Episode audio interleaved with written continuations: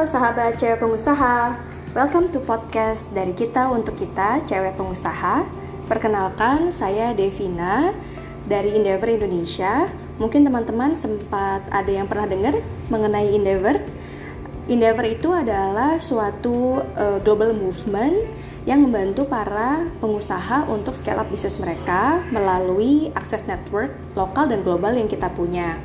Nah, kebetulan karena kita membantu para pengusaha untuk scale up bisnisnya, kita banyak dapat uh, sharing nih dari teman-teman pengusaha yang ada di komunitas Endeavor ataupun dari mentor-mentor Endeavor sendiri mengenai apa yang terjadi sekarang berkaitan dengan krisis COVID-19 ini, berkaitan dengan usaha yang mereka jalani.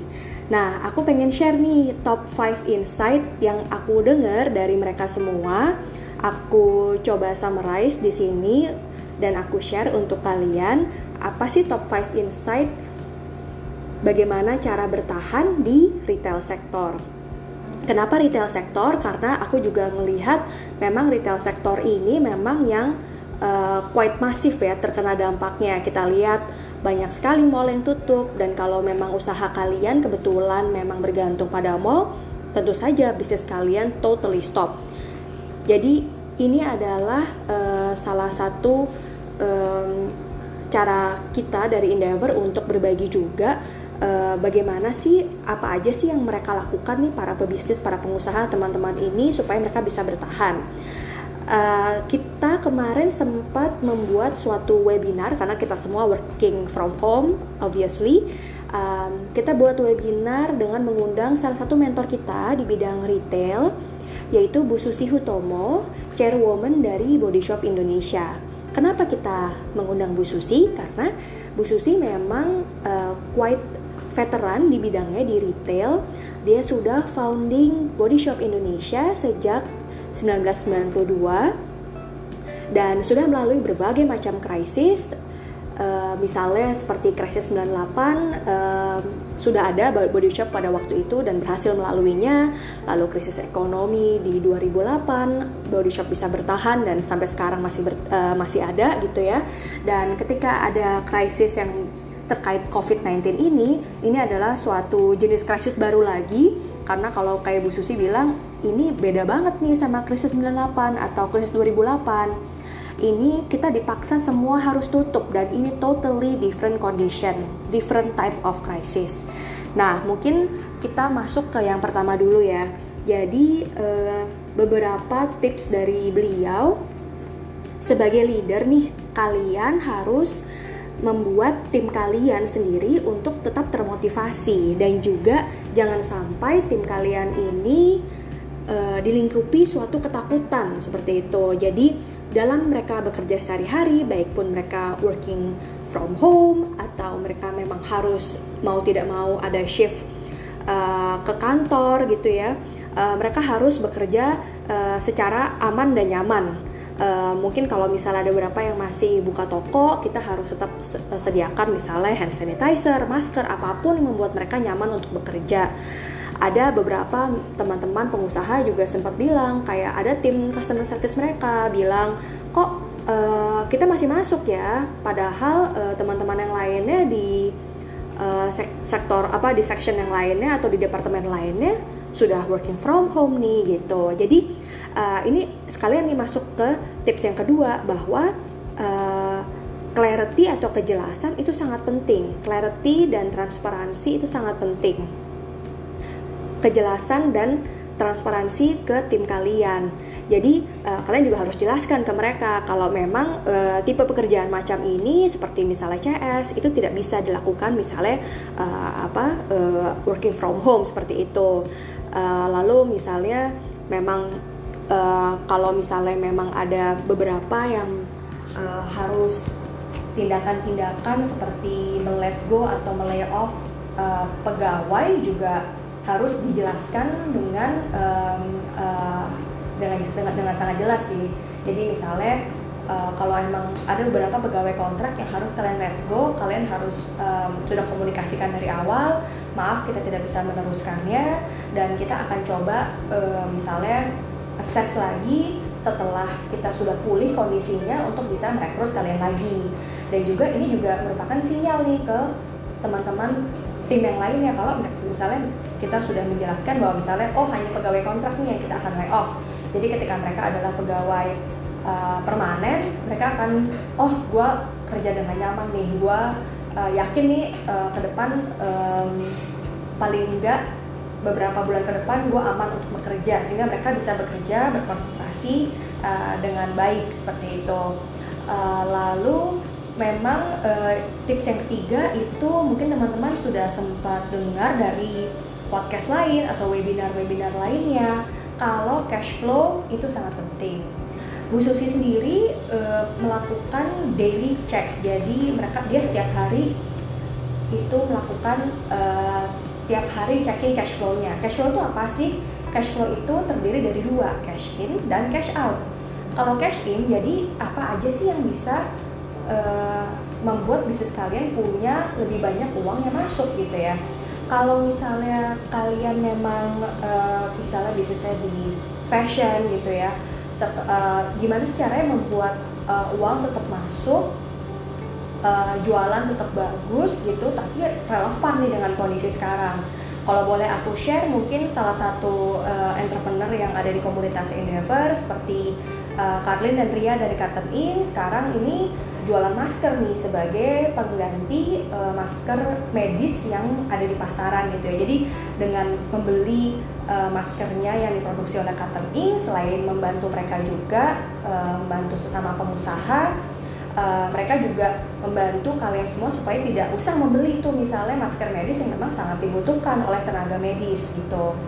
Uh, jadi apa sih yang bisa ditambah nih jualan cash in-nya? Misalnya kalau kalian jualan kopi, ditambah menunya dengan menu kesehatan ada jamu ada jus yang mereka memang e, kayak dari bentuknya sendiri tuh siap untuk dikirim online jadi misalnya kemasannya botolan jadi lebih praktis seperti itu itu cash in. Nah, kalau cash out, apa aja sih yang bisa dipotong? Karena itu kan semua cost, semua expenses.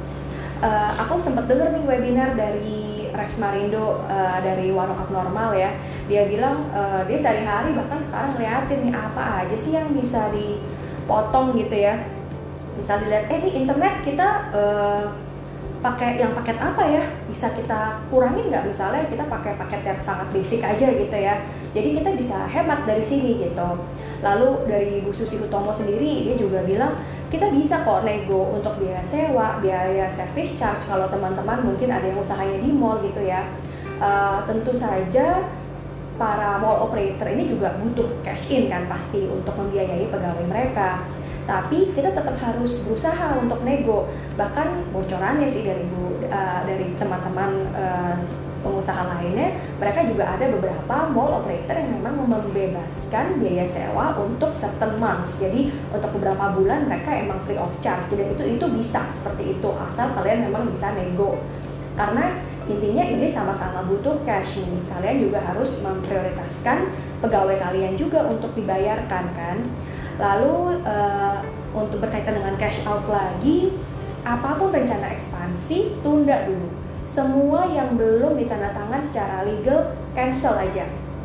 Sehingga kebutuhan cash yang tadinya untuk ekspansi, kalian harus tabung semuanya untuk daily operational karena daily operational kalian sangat terganggu dengan adanya orang tidak bisa keluar gitu, tidak bisa keluar rumah, tidak bisa melakukan pembelian Uh, sehingga itu yang kalian gunakan untuk daily operational bayar pegawai, bayar vendor, uh, sehingga itu kalian bisnisnya masih bisa bertahan. Lalu uh, bisa juga nih untuk uh, cost saving kalian gunain teknologi, misalnya uh, teman kita dari kata.ai itu punya uh, teknologi chatbot ya yang mungkin bisa mereplace uh, customer service tuh. Dan dengan teknologi ini kalian tetap bisa men-serve customer kalian tapi dengan uh, mungkin biaya yang lebih murah. Lalu uh, ada juga sharing dari teman-teman lainnya mereka ada yang uh, merelakan memang kompensasi atau gaji dari manajemen timnya itu dipotong dalam beberapa bulan ke depan. Uh, tujuannya dipotong tentu saja untuk biaya tadi daily operational dan juga misalnya kalau kalian memang sudah desain kayak kayak tetap kita akan memberikan atau mendistribusikan THR nih untuk nanti uh, Lebaran gitu ya. Kalau kalian memang uh, apa sudah pasti kita uh, harus uh, sesuai dengan regulasi dan lain sebagainya kita akan mendistribusikan ini kita harus hemat habis-habisan termasuk memang gaji dari manajemen tim atau si level itu adalah beberapa upaya cash out yang memang uh, diperketat habis-habisan dari teman-teman uh, pengusaha yang ada di komunitas Inever lalu uh, tips yang keempat uh, online channel is the king right now. Jadi memang apa pun bisnis kalian utamakan kalian harus bisa-bisa mungkin mendayagunakan online channel. Jadi e, banyak contohnya sih. Jadi misalnya kalau kalian memang e, biasa ya kan kita kalau untuk e, di industri F&B pasti ada delivery e, online services kan. E, tapi gimana sih caranya supaya mungkin e, kita bisa lebih banyak lokasi nih Padahal kita mungkin ya modal terbatas, apalagi di saat seperti ini. Nah, ada seperti solusi-solusi seperti misalnya cloud kitchen. Cloud kitchen itu kalian bisa memperbanyak lokasi tanpa menambah modal awal gitu. Namanya juga lagi sangat berhemat ya. Jadi apa pun bisa yang bisa dilakukan kita lakukan. Kita memperbanyak lokasi, kita sistemnya mungkin revenue sharing tanpa harus menambah biaya sewa seperti itu. Lalu aku juga mau share nih ada um, inisiatif bagus banget nih dari teman-teman kita uh, diinitiate oleh uh, Tada dan juga dari Puyo Research. Uh, mereka punya suatu movement namanya supportlocalbrands.id. Ini adalah suatu um, semacam platform untuk uh, subscription atau langganan brand-brand uh, retail. Jadi brand retailnya bisa macam-macam. Ada F&B, ada fashion, ada beauty juga. Uh, jadi subscriptionnya misalnya kalian beli uh, 10 puyo dalam dengan harga yang lebih murah tapi uh, apa sekaligus gitu ya dalam jumlah kuantitas yang lebih banyak seperti 10 gitu jadi belinya nggak satu-satu gitu ya jadi misalnya uh, kalau beli puyo biasanya mungkin um, apa uh, satunya kan uh, berapa ya sekitar 17.500 sekarang 10 harganya 99.000 gitu. Jadi ini sangat amat e, bermanfaat bisa mem memberikan cash in untuk teman-teman pengusaha juga. E, tapi ini e, movementnya oke okay banget nih. Nah nanti kalian bisa bisa coba cek di www.supportlocalbrands.id. Ini kalian bisa uh, sebagai customer kalian bisa membantu para teman-teman pengusaha dan juga e, kalau kalian pengusaha kalian bisa mendaftarkan brand kalian di sini supaya bisa mendapatkan tambahan e, cash in. Lalu yang terakhir memang e, krisis ini adalah suatu tes untuk kalian bertahan. Jadi resilience itu adalah e, kuncinya. Resilience itu apa sih? Resilience itu adalah gimana cara kita bisa bertahan. Uh, jadi tadi aku bilang cash in cash out harus dilihat sedemikian rupa sangat ketat. Kita pokoknya harus bisa bertahan harus bisa pantang menyerah. Gimana caranya supaya saya bisa tetap menggaji pegawai saya bisa tetap membayar vendor saya bisa bertahan? Karena krisis seperti ini uh, unfortunately sampai sekarang belum ada yang bisa prediksi kapan sih kira-kira bisa kembali ke normal. Kalau dari teman-teman pengusaha sih selalu bilangnya um, kita live day by day jadi dari hari ke hari kita lihat cash flow kita, kita lihat apa sih yang bisa kita lakukan, campaign apa yang bisa kita buat, uh, jualan apa lagi nih yang bisa uh, kita taruh untuk customer kita gitu. Jadi day by day aja supaya kalian bisa bertahan. Mungkin itu sih kira-kira sharing yang bisa aku summarize dan aku bagi ke kalian semua. Thank you so much ya untuk perhatiannya teman-teman. Simak terus materi-materi seputar bisnis dan cewek lainnya di grup Telegram Cewek Pengusaha dan sampai jumpa di podcast selanjutnya.